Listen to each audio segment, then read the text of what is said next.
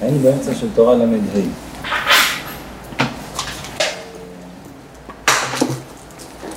תורה ל"ה בפרק הראשון, דיברנו על זה שתשובה זה להחזיר את הדבר למקום שניתן משם. והמקום שמשם ניטלו כל הדברים, בעצם השורש של כל הדברים שעוברים עלינו, של כל הנפילות, של כל הירידות, של כל הכישלונות, של כל הדברים הלא טובים שאנחנו עושים, השורש של הכל זה בעצם איזשהו פגם קטן במחשבה, בחוכמה.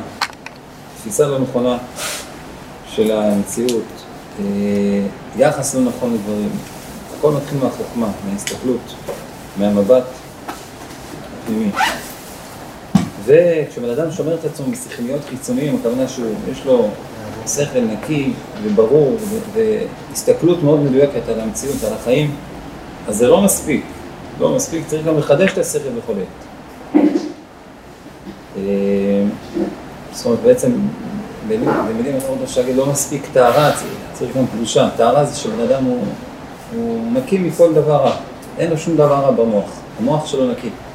אבל זה לא מספיק, צריך גם קדושה. קדושה זה שבן אדם מוסיף, מוסיף כל פעם, מוסיף והולך, ולא רק אין לו משהו רע, אלא יש לו מלא מלא תוכן טוב, ותוכן טוב שמתחדש כל הזמן. והחידוש של השכל זה בעצם חידוש של הנשמה, זה על ידי שינה. Mm. שינה זה ביטול, אז רבי נחמן אמר שיש כמה סוגים של שינה, יש שינה בגשמיות, יש שינה ש... של לימוד פשטי תורה ביחס ללימוד מעמיק, אז אה, ביחס ללימוד מעמיק, אז לימוד פשטי תורה זה גם מבחינה של שינה. אה, ושעניין של שינה זה בעצם עניין של אמונה. הגענו לסעיף, הגענו לסעיף ה', אני רציתי קצת טיפה יותר להתעכב על העניין הזה של השינה והאמונה והקשר של זה אה, לתשובה. אה, ובואו נתחיל עם כיוון אחר. פה רבי נחמן מתאר את השינה בתור דבר כל כך גדול, כל כך אה, נצרך, כל כך חשוב. השינה היא זאת, השינה מבחינה של אמונה, היא זאת שמחדשת את השכל, היא זאת ש... מבחינה של ביטול, של אדם מכוח השינה, מכוח האמונה, אה, הוא מקבל תוספת של חיים, תוספת של חוכמה. וגם יש עוד תורה, בתורה אה, נ"ד, גם שם הוא מתייחס לשינה בתור משהו מאוד גדול, שזה מבחינת, מבחינה של הדבק המחשבתא בעלמא דעתי. להדביק את המחשבה בעולם הבא, הוא אומר, אומר שזה נעשה על ידי שינה. זה מבחינת מצד אחד. מצד שני, ופה באה השאלה, אה, בתורה ס', נפתח רגע תורה ס', בסעיף, בסעיף,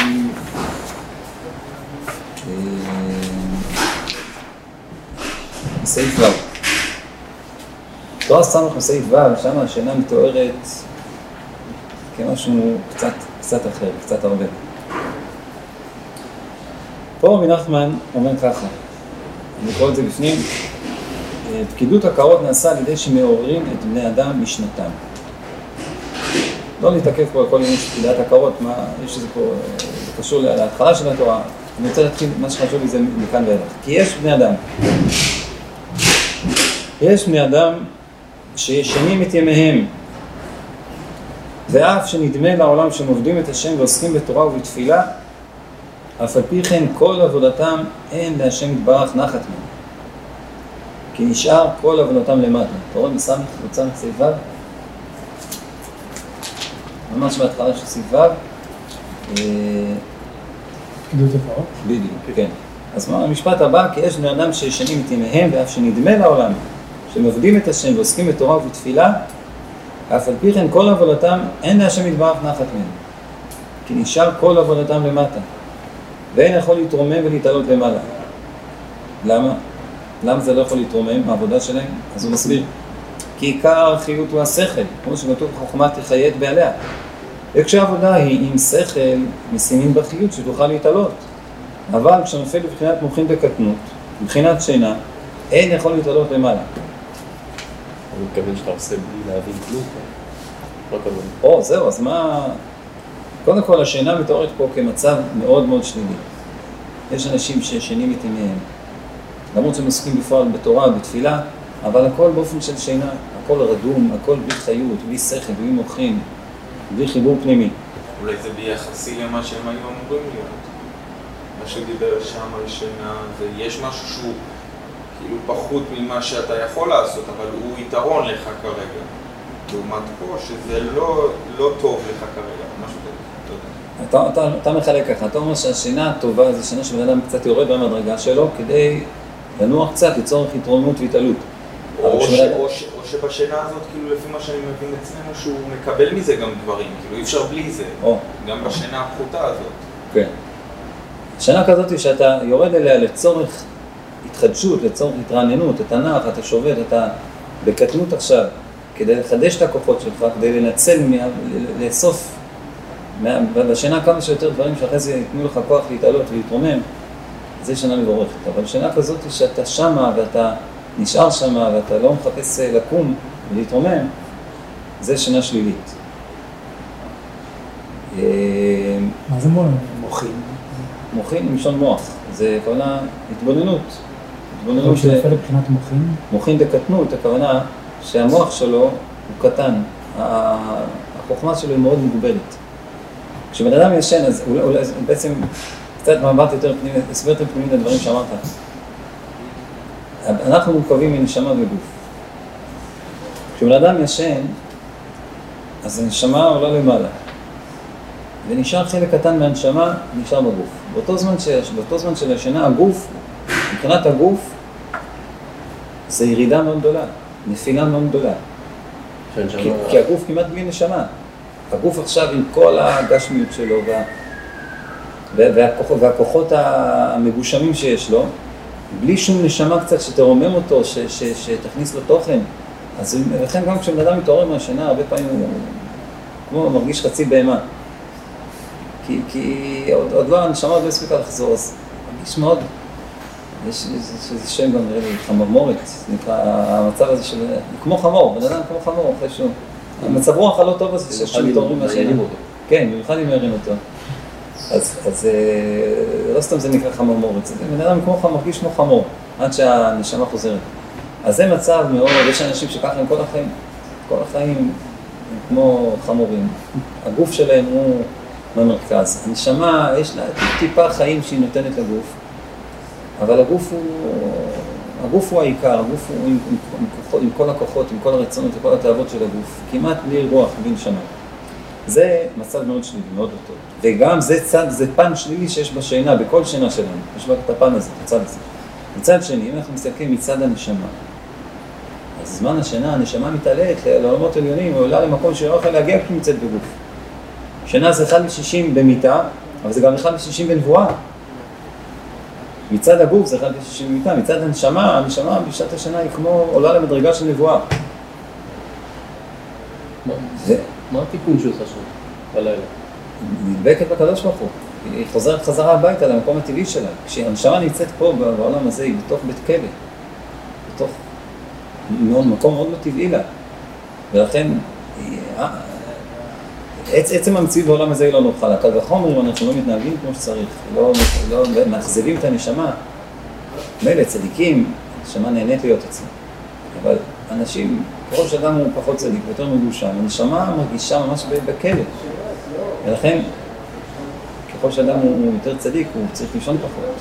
כי הנשמה שלו טוב לה, היא בסדר, היא לא צריכה הרבה לנוח. מספיק לה שעה, שעתיים מנוחה, היא חוזרת טוב לה, היא נהנית להיות ראשון. כן, גם זה. שלו הפוך. כן, זה, זה, דו-כיווני. אז, אז, אז, מצד הנשמה, הנש- השינה היא משהו טוב מאוד. לנשמה מאוד טוב, השינה זה עושה, עושה, מאוד טוב לנשמה. היא מחדשת את הנשמה, הנשמה מתמלאת בכוחות. אבל אם כשהיא חוזרת לגוף, הגוף לא, לא מכיל אותה ולא מקבל אותה, אז הוא נשאר בשינה שלו, נשאר מנותק ממנה, עם כל זה שהיא התרוממה מכוח השינה, ועל ידי השינה היא התחדשה וענתה לו בפנים, כמו שרבי נחמן אומר בתורה ל"ה, ונדבקה בעולם הבא, נדבקה בקדוש ברוך הוא, אבל כשהיא, אם כשהיא חוזרת ל, ל, לבן אדם, לגוף, הגוף לא מכיל אותה ולא מקבל אותה, ונשאר עם השינה שלו, אז, אז לא, לא היה לנו כלום. מצד זה השינה היא שלילית, כשמצד הגוף השינה היא מאוד שלילית. השינה זה דבר מאוד מאוד לא טוב. איך זה כאילו קורה?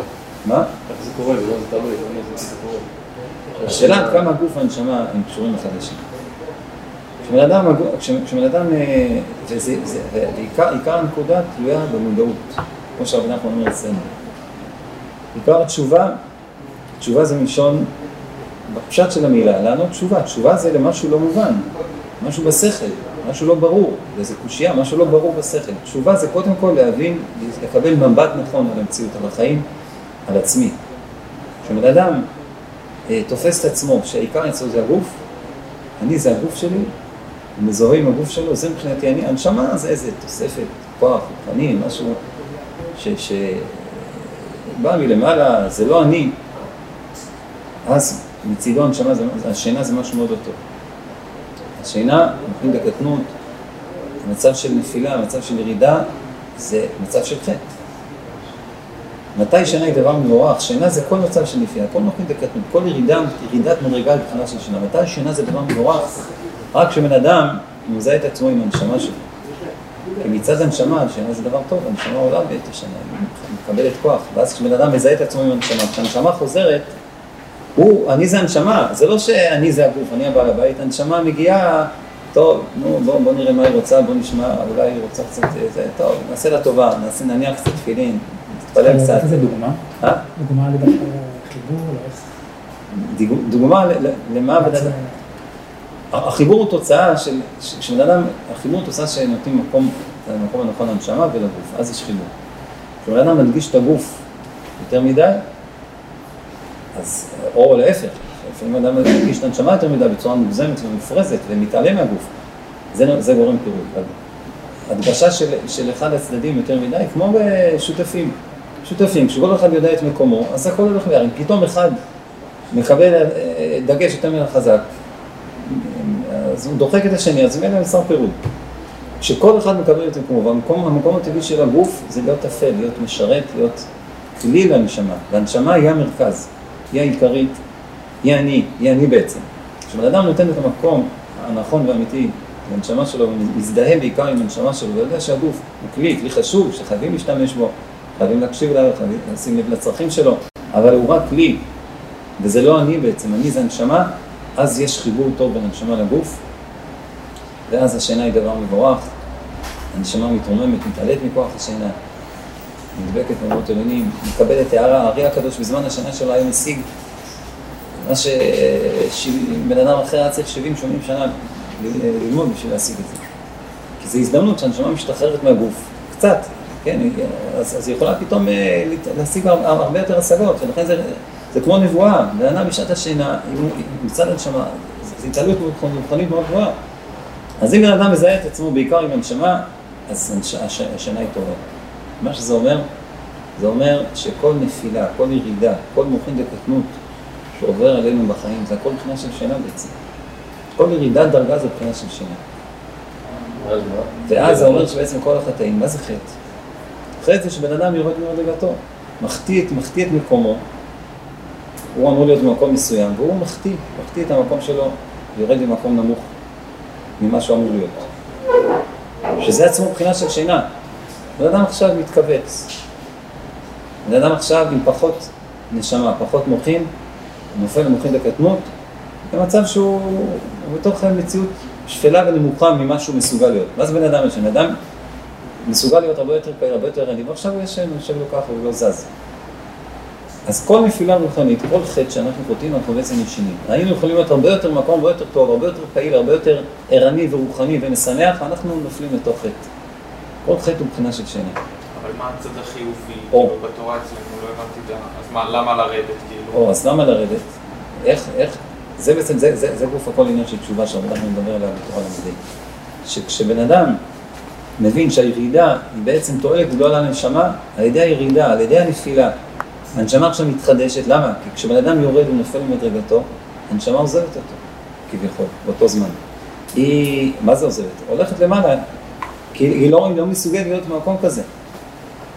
אז היא מתרוממת, ובאותו זמן שהיא מתרוממת היא מקבלת אור, אור, אור והערה ותוספת עצומה של, של מוח ושל חיות ושל רצון ושל תשוקה, שאחרי זה כשבן אדם יחזור בו, יחזור בתשובה, יתעורר בעצם מהחטא, חזר בתשובה הפשוטה הזאת, בן אדם הולך חזרה למקום המתאים לו, ואז הנשמה תחזור אליו, היא תחזור עם הרבה יותר כוחות. בן אדם שחטא, ואחרי זה חוזר בתשובה, יש לו כוח הרבה יותר חזק של רצון, הרצון אצלו הרבה יותר חזק, התשוקה שלו לקדוש ברוך הוא הרבה יותר חזקה. למה זה קרה? כי בזמן החטא הנשמה שלו התרוממה, הוא ירד, הנשמה לא מסוגלת לרדת, היא עולה, והיא קיבלה חיבור הרבה יותר חזק לקדוש ברוך הוא, לתורה, למצוות, אז כשהיא יורדת, היא יורדת עם יותר אור, הרבה יותר חיזוק, הרבה יותר כוח, הרבה יותר שכל. צדיקים שהיו מחוברים לנשמה שלהם, למה שהם בכלל הולכים לישון? למה הם צריכים לזה? כי גם, גם, גם הם יכולים להשיג יותר. תמיד כשבן אדם בגוף הוא מוגבל יותר, גם גוף הכי טוב, הכי קדוש, הוא עדיין מוגבל, עדיין גוף.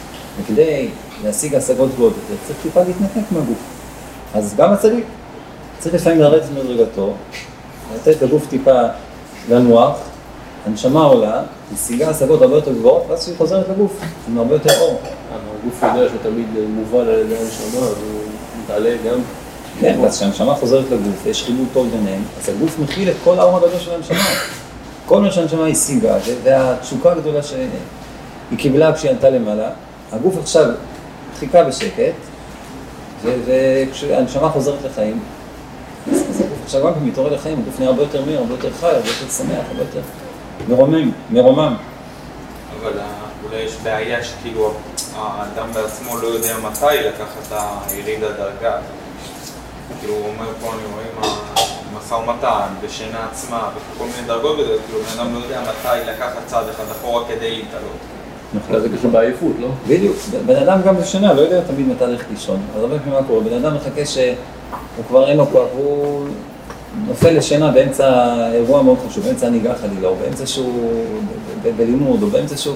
כי הוא לא מתכנן את השינה שלו כמו שצריך, אם הוא היה מתוכנן כמו שצריך.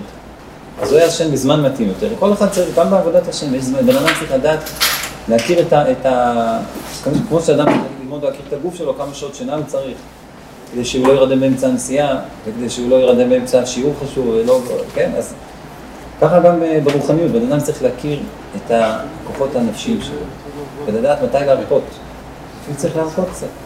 נכון שאני מסוגל, אני מסוגל, אני מסוגל לעשות עוד ועוד ועוד, ואני רוצה ואני יכול, אבל צריך, איזה חכם רואה את הנולד.